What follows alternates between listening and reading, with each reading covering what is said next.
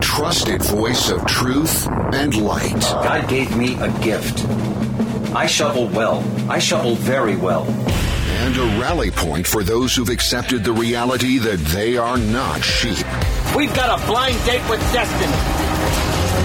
And it looks like she's ordered the lobster. This is the Bryan Hyde Show. Well, hello there, and welcome to the show. I hope you came prepared to revel in wrong think today, because there's plenty of wrong things to go around. Let's just dive right in, shall we? So, I've seen a couple of very interesting points of view emerge as uh, Pride season has kicked off. And I have to say, I'm intrigued. In fact, I believe that there is some validity to this. Uh, James Lindsay, who I follow on Twitter, is, I think he's a super insightful guy. And one of the things that he's pointing out, and I'm just going to ask you to consider this, I'm not saying, hey, he said it, so you have to believe it. But something that he points out that to me makes a lot of sense is that uh, there there is a dialectic at at work here. Now, if you're not familiar with the Hegelian dialectic, uh, we see it play out quite often, and that is where there is uh, there is a problem. There's thesis. You know, someone has been shot.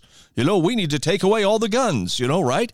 Uh, antithesis is is actually the the part about we have to take away all the guns. Someone's been shot. There's the problem. Here's the solution. We just disarm everybody. But we know that not everybody's going to go along with that. So uh, synthesis. Well, we'll uh, make everybody register their guns in case you know someday we need to know who has what. It's something that we have seen work over and over again. This is how the Overton window is shifted. This is how policies come into play, and it's it's it's very much at work in a lot of the woke activism that we see going on right now. Something that James Lindsay points out, and, and I think this is worthy of consideration, is that a lot of what you are seeing, the very highly publicized, shocking examples, uh, I, th- I, think of the, the Dodgers and the Sisters of Perpetual Indulgence, uh, you know, drag troupe that's performing, you know, at, at the Dodgers games, or at least that wants to. I honestly don't don't know if they have been or if they've been there or not, but um, basically it's it's designed to provoke a reaction. In other words, the the woke mafia is trying very hard to provoke a reaction from you. And it could be something big and overt like you know drag queens mocking Catholic nuns or it could be something a little less obvious, a little more nuanced. But the bottom line is someone is trying to provoke a reaction. And by just talking about it, sadly, I'm providing at least some reaction. But what James Lindsay is warning is if you do not give them the reaction, just like a bully who's trying to provoke a reaction, they fail. Now that's not that's not the same thing as burying your head in the sand or sticking your fingers in your ears and closing your eyes and man man man man man I can't hear anything or see anything. It's choosing very carefully how you go about defending whatever it is that you're defending. And really, what it comes back down to is what are you defending? Are you defending your right not to be offended? Because there's got to be something more at stake here. Are you defending the family? Okay, now there that's something of substance, and that's something that, that you can you can actually define and you can point out to people. Look, one of the greatest sources of stability within a society is the family, or at least the intact family. No family's going to be perfect. We've all got warts, we've all got our problems.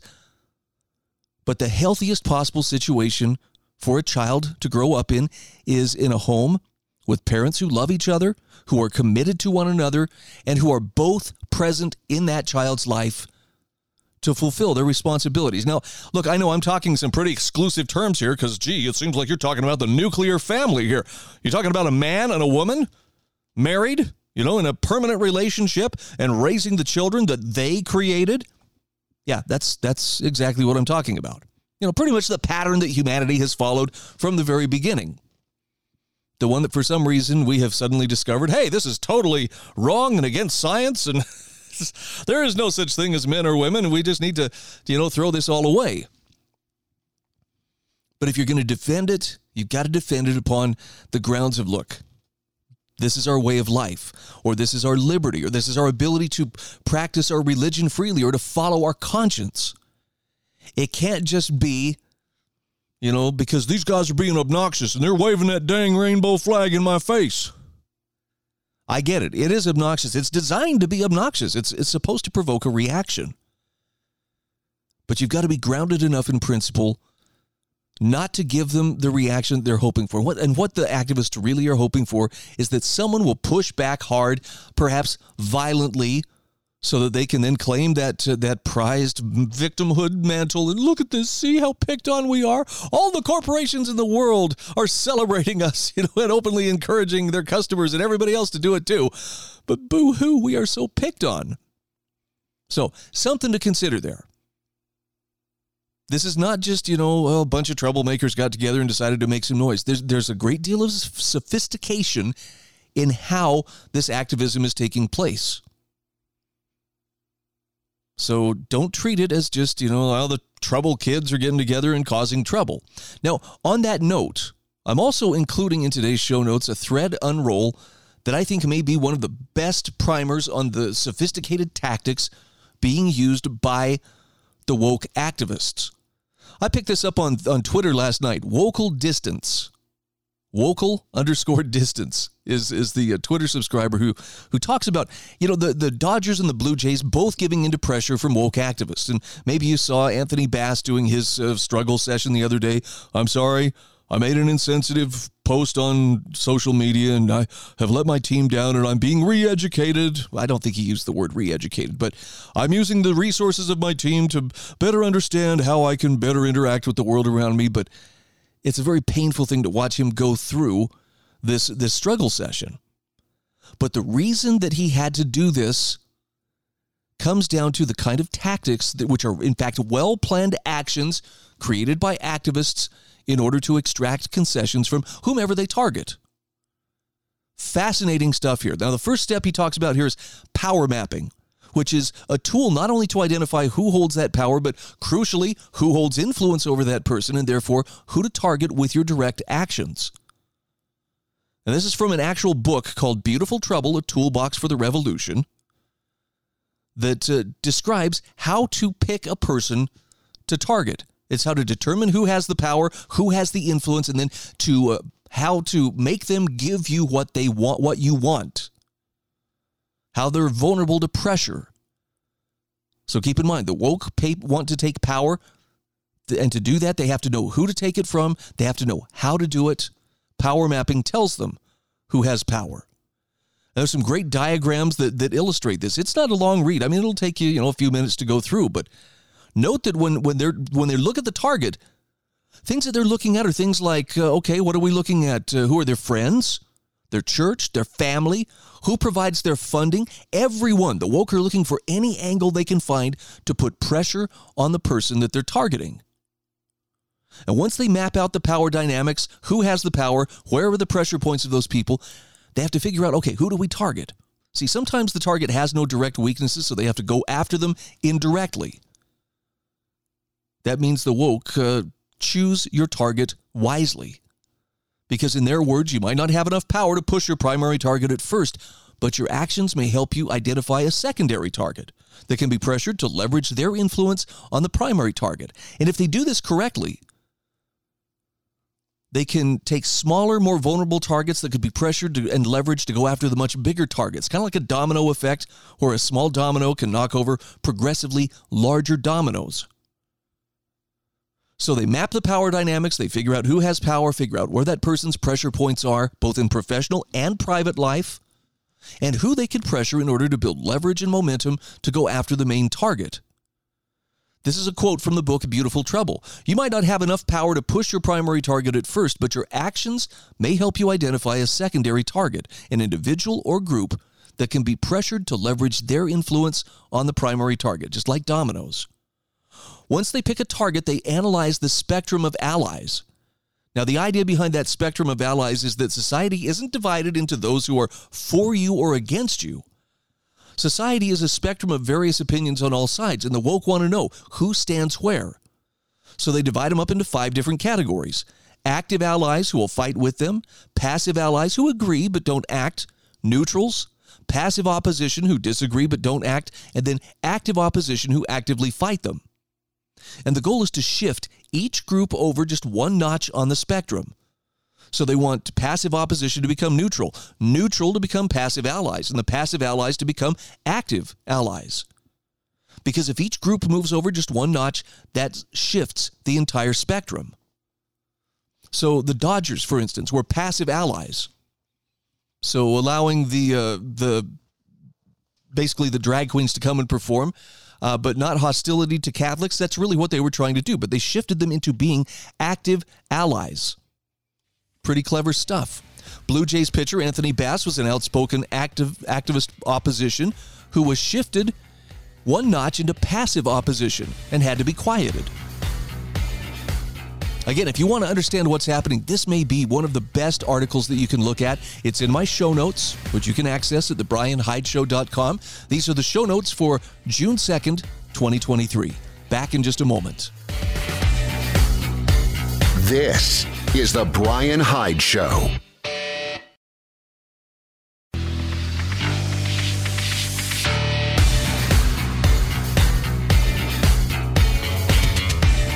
This is The Bryan Hyde Show. Hey, welcome back to the show. Just a quick shout out here to my sponsors, including Climbing Upward. That would be my friend, the, ines- the inestimable Dr. John C. Pulver. You really should check out his work. I've been delving into his book, uh, Growing Beyond Your Family of Origin Experience. And I got to tell you, I, I feel like I was pretty blessed. I feel like I've got a good family. And yeah, I learned so much. There, there's so much that uh, that suddenly is like, oh wow, yeah, that's that's a dynamic that I have seen, and uh, you might just feel a whole lot more normal after taking a look at, at his take. Again, that's uh, climbingupward.com. There's a link to it in the show notes. TMCPNation.com, Bereli.com, LifesavingFood.com, and MonticelloCollege.org.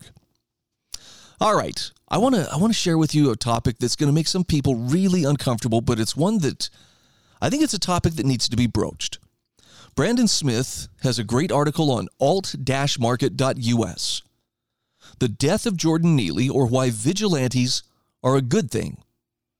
I know there are people who are like, "Oh, vigilantism is always bad," but I want you to hear Brandon's explanation. And, and again, I understand for some people this is going to sound, you know, like, wow, that's so radical. But he's not celebrating the death of this individual on the New York subway but he's pointing out a truth that uh, is is both painful and unpopular enough, but it still needs to be spoken. Okay, mainstream media is never going to touch this. First, Brandon reminds us in November 2021, the political left was frothing at the mouth in anticipation of the verdict against a conservative 17 year old named Kyle Rittenhouse, who had used a firearm in defense against a mob of BLM supporters trying to kill him in Kenosha, Wisconsin. With the few shots that Rittenhouse fired from his AR 15 rifle, he managed to hit a convicted pedophile, a convicted domestic abuser, and a third assailant with a decade long record of theft and violence. Now, the first two died, the third survived, the rest of the mob ran away. Statistically speaking, Brandon asks, how is this even possible? Apparently, you can't spit in any direction at a BLM or Antifa protest without hitting a hardcore criminal and it proves that leftist mobs are often made up of the worst kinds of people. The kind of people attracted to riot environments because of the opportunities they provide to satiate criminal tendencies. All while those psychopaths pretend to be fighting for a cause. So his point is Rittenhouse did the world a favor that day. When Rittenhouse was acquitted on all charges, leftists were furious. The corporate media, even the White House, had spent the better part of a year trying to demonize Kyle Rittenhouse as a racist, even though no one who got shot was a minority, and a right wing extremist. In fact, even now, many on the political left still argue that Rittenhouse should be punished if only because his vindication in court might lead to even more acts of what they call right wing vigilantism. So Brandon Smith says, My question here is what's wrong with vigilantism? Since the media is going to conflate self defense with vigilantes, let's really get to the root of the issue here.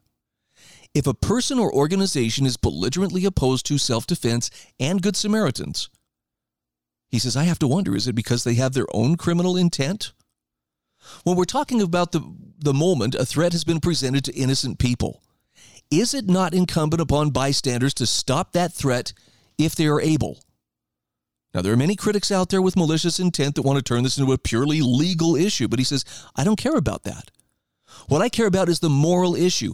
Is it moral to stop a dangerous person from threatening and harming others? Or is it morally superior to simply sit back and do nothing until the authorities arrive?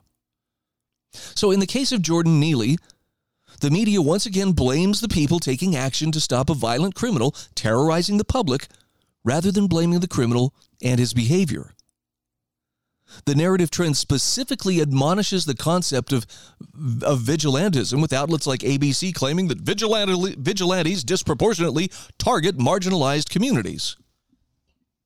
By the way, I have to wonder are criminals marginalized communities? Certainly, uh, sociopaths and psychopaths are uh, a minority in society. But I don't know that that's the kind of minority. Well, we need special protections for these folks. it's like, no, we don't, because they prey upon other people. Nevertheless, Brandon Smith says, in other words, according to leftists, if you move to defend yourself a criminal who is a, against a criminal who is a minority, you're probably an extremist and a racist. Now, they certainly want blood when it comes to Daniel Penny, the Marine veteran who stepped in to stop Neely as he allegedly threatened multiple passengers trapped with him on a New York subway train. Penny was arrested on manslaughter charges and subsequently released on bond awaiting trial. But in a city like New York, it's clear the goal of Democrats is to politicize the event as much as possible. Like Kyle Rittenhouse, they want Penny to pay not because of what he did, but because of what he represents to them. Now he says, if you're not, if, Brandon says, if you think I'm not, or if you think I'm exaggerating, rather, he says, just take a look at race grifter Al Sharpton's argument that Penny must be prosecuted because if not, it sets a precedent for vigilantes. Now, Brandon points out it's important to keep in mind that video evidence shows at least two other passengers on that train moving to help Penny restrain Neely. And by the way, at least one of them was black, while other passengers reportedly thanked Penny for stopping the man. That's not the behavior of people who just witnessed a murder. That's the behavior of people who were just saved from a lunatic. Unfortunately, or perhaps fortunately, depending on your point of view, Penny's chokehold may have led to Neely's death, according to medical examiner reports. Now, the media has gone to great lengths to paint Neely as this happy go lucky street performer that made people smile, but who also had mental health issues, just an innocent homeless guy who was misunderstood. Of course, they're leaving out that Neely had at least 42 prior arrests at the age of 30. In 2015, he kidnapped a seven year old girl and dragged her down a street. He was arrested, by the way, but only served four months in jail. In 2019, he punched an elderly man in the face without cause. In 2021, he punched an elderly woman in the face without cause as she exited the subway, breaking her nose and orbital bone. Neely had also been captured on video attacking people in the streets of New York. And the mainstream media, as usual, has been busy obscuring Neely's criminal record, just like they did with George Floyd, and elevating his childhood tragedies instead, including the murder of his mother. In fact, their spin is reminiscent of the Audrey Hale trans shooter event. We're supposed to feel bad, but only for the people served by the media narrative. The truth is that many of us have tragedy in our history, but that doesn't mean we're justified in taking it out on innocent bystanders. This was a man asking for trouble and he found it. It's really that simple. Brandon Smith says mental illness and poverty are fast becoming the go to excuses for the dismissal of violent behavior, especially when a marginalized person is the perpetrator. It's a way to divert blame from the criminal and place it in the lap of society. A homogenous conception that can't ever really be punished for everything. Thus, there is no justice because the criminal is always the victim unless he's a conservative, and the heroes are always the villains for acting without government permission. So, that said, if we really want to place the blame on problems of society and how they relate to Jordan Neely, it might be prudent to acknowledge that Democrat states like New York have a high circulation when it comes to violent criminals. Prisons seem to be a revolving door, and activist district attorneys tend to reduce sentences for offenders if they happen to be a minority. Neely should have been locked up in an asylum, but we don't really do that much in America anymore, which might be part of the reason why violence is a continuing problem in our nation. We used to separate such people from normal, healthy communities. And as we back away from this practice, violence has been on the rise. There's at least a correlation that needs to be investigated. And let's not forget that New York police, in particular, have argued in court they're not legally required to intervene in the middle of a criminal act, and they often ignore crimes committed on the subways. They say they don't have a duty to protect and they're only there to clean up the mess after the crime has happened. And by the way, the U.S. Supreme Court has supported this argument in the past.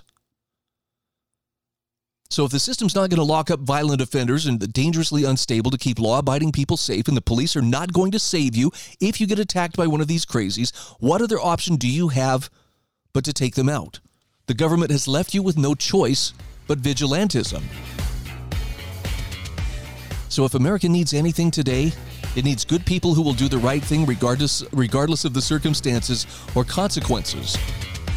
That would mean more vigilantes, not more cowards and pacifists hiding behind the law. You don't need permission to defend yourself. This is The Bryan Hyde Show.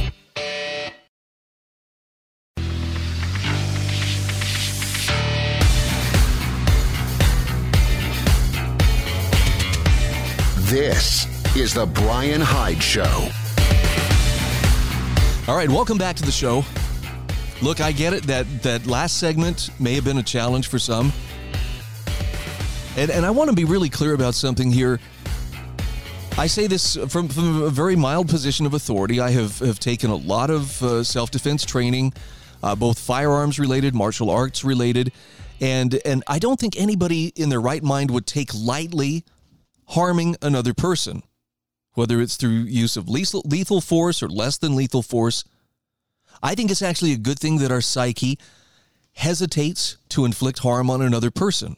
And I get it. For some people, the idea that, you know, I could never harm another person, I get that. And if that's what your conscience tells you, I can actually respect that. At the same time, I don't think that there's anybody that, that I see glorying in the fact that, yeah, this Jordan Neely got what was coming to him, you know, and it was a good thing, and we're giving fist bumps and, you know, cheers all around, high fives. It's a regrettable necessity, but it's a regrettable necessity that happened because Mr. Neely's actions set the whole sordid thing in motion. It wasn't a matter of some opportunistic vigilante out there hunting for him.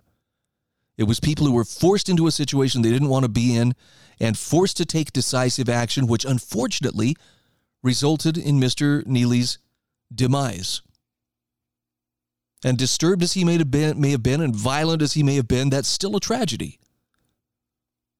And it's tragic to see people who are crushed by the enormity of the consequences of their bad choices. But I'd still rather acknowledge that, yes, this Marine, Daniel Penny, I'm grateful he was there. I'm sure the people on that subway car were grateful that he was there. And in no way can we allow this to be spun into, well, the only reason he did what he did was because he hates black people. That's a load of horse apples. And we need to emphatically shut that kind of uh, accusation down right at the get go. That's not the case. And I think Brandon Smith makes a very good point. When government makes it clear, hey, we're not here to protect you, well, then who is? I don't want to get too esoteric here, but uh, your right to self defense is a natural right, meaning it exists with or without government. Every living creature will seek to defend its life. Now, because we are sentient beings and because we have uh, uh, a little bit of uh, brain power on our sides, we actually have tools that are available to us. Tools that create parity of force that allow us to, to protect ourselves. That's not a bad thing. And people who accept that responsibility, I can tell you firsthand from having attended many different, uh, you know, self defense academies. The people who are serious about this are not people out there with a Rambo complex looking for some situation to interject themselves into. They understand very well. In fact, they probably understand better than most that the best gunfight is the one that you never got into. It's the one you avoided because you were paying attention and you saw trouble before it was unavoidable. That's part of situational awareness, which they also teach. You don't hear much about that. It's oh, they're just teaching you how to kill people and win gunfights, which is true. You know, at a good self defense uh, school, a good shooting school, they will teach you how to kill people and win gunfights, which sounds brutal. but they also teach you when it is appropriate to do so and when it isn't. And sadly, in a world such as ours, there are times where it is sadly necessary for bad people to be stopped by good people who have the means and the willpower to do it. But we've had a lot of people that have been trained into this idea. Well, you know, but without permission, and I don't know. It's uh, you better leave that to the professionals. Look, the cops will come if you call nine one one. They'll get there eventually. I mean, they'll come as fast as they can. They'll bring friends, but they're they're not going to be there in that moment of need. So if you're serious about protecting yourself or protecting the people who are closest to you, then the responsibility falls to you first and foremost. And that's not a responsibility that everybody wants to shoulder. I get that. I'm not saying you're less of a person, you're less of a man if you don't do that. But to stand in the way of people who have accepted that responsibility or to portray them as somehow being bloodthirsty opportunists out there, you know, trying to just look for any excuse to have a showdown at high noon, please spare me the drama. What people call ruthlessness, with the ability to respond with violence where it is appropriate, is actually decisiveness. But here's the crazy thing unless, unless you have been on the receiving end of violence, and I'm talking even controlled violence, like in a training environment, you can't really understand how and when it is appropriate to use it. So uh, my friend John used to tell me this, and I, I, think it's it's really good. His grandpa told him, learning how to box is a great thing because it will teach people when it is appropriate to punch somebody in the mouth and when it isn't. But to understand that, you kind of have to experience what it's like to get punched in the mouth. Now, in a controlled environment like a boxing ring, you know, where you've got a mouth guard and gloves and maybe headgear, that's a good thing. Okay, they do the same kind of thing in, in, a, in a training environment for shooters when you learn how to handle a firearm defensively, I mean, you can learn the basics of firearm manipulation, loading, reloading, clearing malfunctions, all that kind of stuff, presentation from the holster, marksmanship. That's great. But to really understand when and how it's appropriate, you have to be put into the stressful situation of, of facing an actual living, breathing opponent. Now, that doesn't mean, you know, they're shooting real bullets at each other, but there are things called simunitions. There's force on force training and it's it's very stressful. And learning to think through that stress and learning how to uh, to solve the problem even if you are injured maybe you've been shot and you've lost the use of an arm or you've lost you know your sight in one eye or something but to continue on and to finish the fight you have to train in order to, to understand how that's done it's hard and some people's ego can't handle the fact that, wow, I really don't know how to do this, or I suck at this, and I don't want to appear incompetent in front of my peers or in front of strangers out there on the range. But you got to be willing to, you got to be willing to suck. You got to be willing to, to get out there and, and look like a fool in front of other people who know what they're doing in order to become competent. And the only people who can do that are people who are willing to set their egos aside and be teachable sorry, this kind of turned into a, a lecture on, you know, this is why you should get training. But if, if there's a takeaway from what I'm saying here, that's exactly what it is. I know a lot of people who buy guns, collect guns. Oh, yes, yeah, I got this huge room filled with them and so forth. That's great. What kind of training do you have? And if the answer is, well, who needs training? You need training. Any person who thinks that they may one day wield a gun in self defense needs training. And here's the ironic thing the more trained you are, and the better the quality of your training, the less likely it is that you will ever have to draw a firearm in anger or in self defense. And it comes down to because you will be aware of trouble before it ever becomes unavoidable. I know the chances are pretty rare that you're going to be a victim of a violent crime, but I'm looking at the odds, and based on some of the things that I'm seeing, it looks like uh, it looks to me like violent crime is kind of being given a nod and a wink as long as it's being carried out by the quote right people. So if there's a time to get serious about protecting what's near and dear to you, this is probably that time. If you wait until the balloon goes up, In the words of Boston T. Party, it's going to be too great, too uh, too late to grow a penis later. You, you need to you need to make sure you know what you're doing ahead of time. You need to stay in practice. And by the way, that doesn't mean that, you know, from then on you're going to walk around the world with that shifty, steely eyed gunslinger, you know, side eye at everybody and, you know, wolf staring every person you meet in the grocery store. You will have heightened awareness. You won't walk around in what's called condition white, where you're just daydreaming and thinking about anything but where you are and what's going on around you. You'll be in what's called condition yellow, which is a state of heightened awareness of what's happening around you, but there's, you know, no particular threat that you see at that time. You notice the good things as well as the kind of questionable things. Okay? Those two shady guys or two shady looking guys are watching me pretty closely, or their movements seem to correspond with my own. Maybe I should keep an eye on that. See, you'll notice that kind of stuff. You can avoid potential trouble. But you'll also notice the good things You'll notice the elderly couple, you know, smiling at each other as, as they uh, walk in the door. The little secret glance that they gave each other. They, they have a little inside joke here. You may not be in on it, but you see the beautiful stuff too. I guess my point is simply this. Why would a person, you know, want to be trained? Why would they want to have that awareness? Well, the answer ought to be pretty obvious. You're training for and preparing for life living life and protecting what is most important in life and enjoying life. Yeah, it's a, it's a very pro life attitude, believe it or not. This is The Bryan Hyde Show.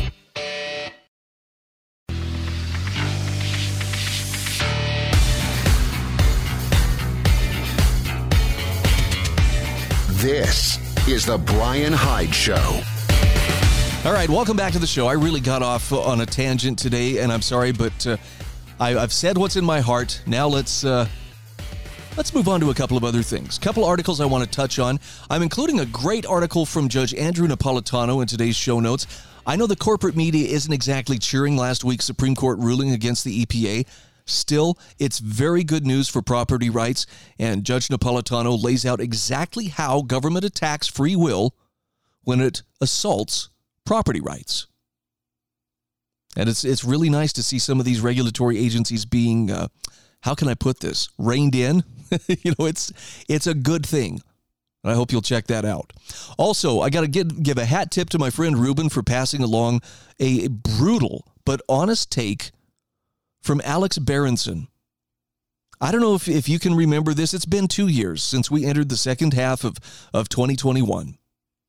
And that's really where the pressure was was the worst. That was, I think, the worst phase of the COVID crisis because this is where you had individuals not just uh, advocating but actively agitating for the punishment of the unvaxxed. I know there are people who want to pretend, well, now that really didn't happen, but it was jab or job. We need to separate these people from society. We need to banish them from our stores, banish them from our restaurants. No flights, no medical care. Put them in camps, take their children away. Oh, you think I'm joking? But there were people very openly advocating those things. We've kept the receipts. And Alex Berenson says, look, there comes a point where you know, I can be forgiving, but he says I also have a shelf life as to how far that uh, that uh, forgiveness extends, and, and and we come up on that shelf life. He says three years in, the bell has rung. I don't expect COVIDians and vaccine fanatics to apologize, but he says the ones who are so deluded as to think that they still should be judging us. He says I'm done with them forever. Now that may seem like a really hard line to draw. But again, I want to remind you the, the people he's talking about are the people who are willing to deny you every one of your human rights because you wouldn't do what they thought was best. And some of them have seen the light. I have seen a few people that have come forward and said, you know what? I was dead wrong about that. I regret that I said this. I regret that I advocated for these kinds of things. And I tend to be forgiving toward those people, and I think we all should be. A lot of people were victimized by the fear that was just mainlined into their veins every day from every corner.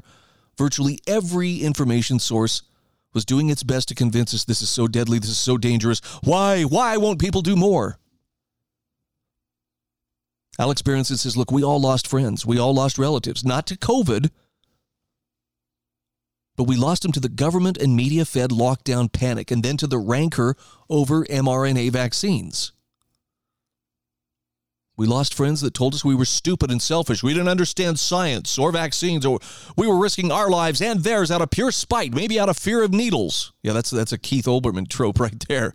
That government was right to make us choose between our jobs and an experimental biotechnology. That we shouldn't be allowed in movie theaters or stores or restaurants or planes. He says, and then they stopped talking to us at all. They disinvited us from family gatherings and parties. They said our children couldn't play with theirs. They looked away when they saw us on the street. He says, Now you might have reached out to some of them. He says, I did. Not to convince them, that was impossible, but simply to say, Hey, I'm still the same person. I don't want to fight about this. We don't have to talk about it. Except they wanted to talk about it, to vent, to let us know how immoral and wrong we were. In fact, he says a person he considered a friend told him, Everyone in medicine thinks you're a fool after Alex had suggested maybe children shouldn't get the jab. He said some other things too. And he says, Oh, by the way, did I mention I was a guest at his house when he told me off? I would have walked out, but we were with our kids and I didn't want to embarrass them. He says, But I probably should have walked out. And the anger that we felt peaked in the second half of 2021. Now, people were still scared of COVID in the second half of 2021. A lot of people still thought the mRNAs worked. Why? Alex says, I don't know. It was obvious they'd failed, not just to him, but to the vaccine companies and the government, which were pushing more and more shots, twisting the word vaccine beyond recognition. But his point is, it's not the second half of 2021 anymore. We are halfway through 2023. In the two years since we mRNA skeptics faced frantic abuse, the mRNA countries have had multiple COVID waves despite near complete vaccination of adults over 65 countries like Canada and South Korea and Australia, where 99% of people over 70 were vaccinated by the beginning of 2022, had more COVID deaths in 2022 than ever before. So if that's vaccine success, he says, well, I would hate to see failure. But the bigger philosophical issue is that trying to destroy people and undo basic civil liberty protections over a respiratory virus was a titanic mistake, and it would have been even if COVID had been significantly more dangerous than it actually was.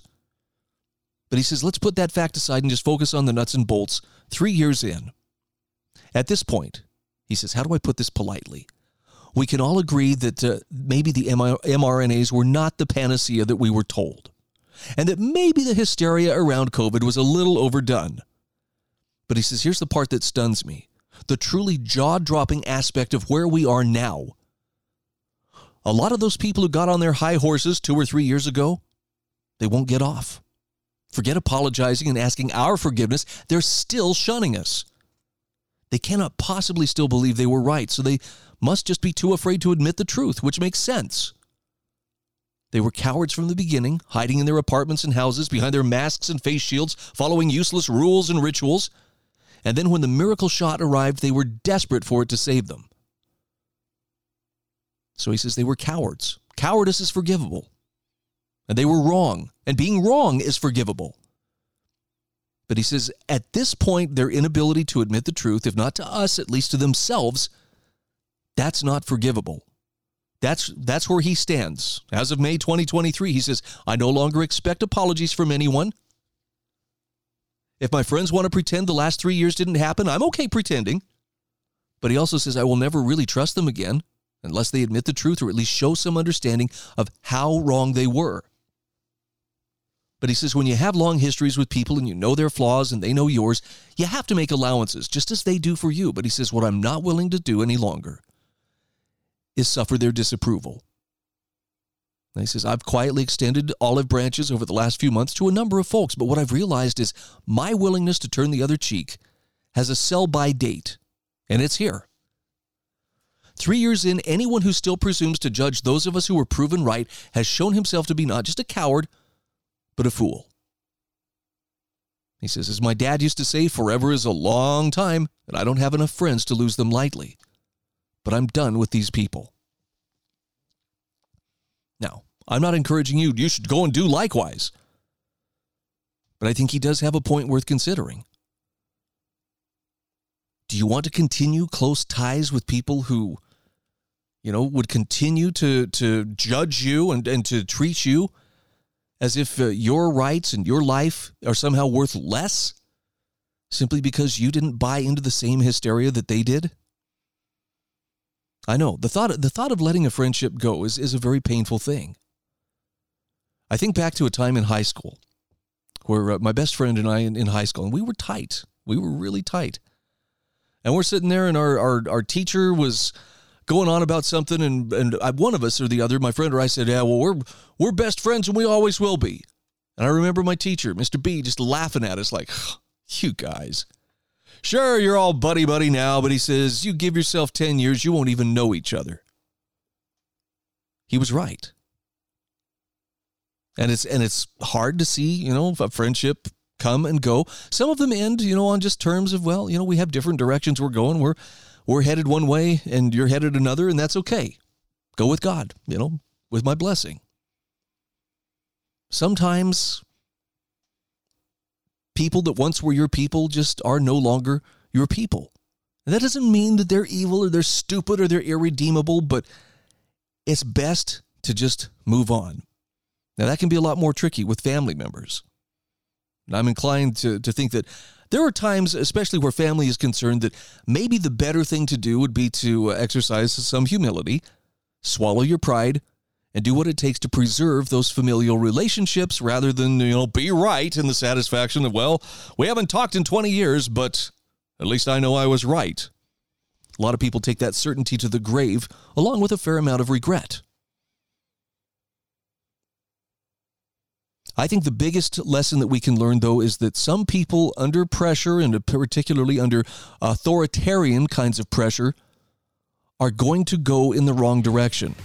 They will be the people who will rat out and turn in Anne Frank and her family in their hiding place.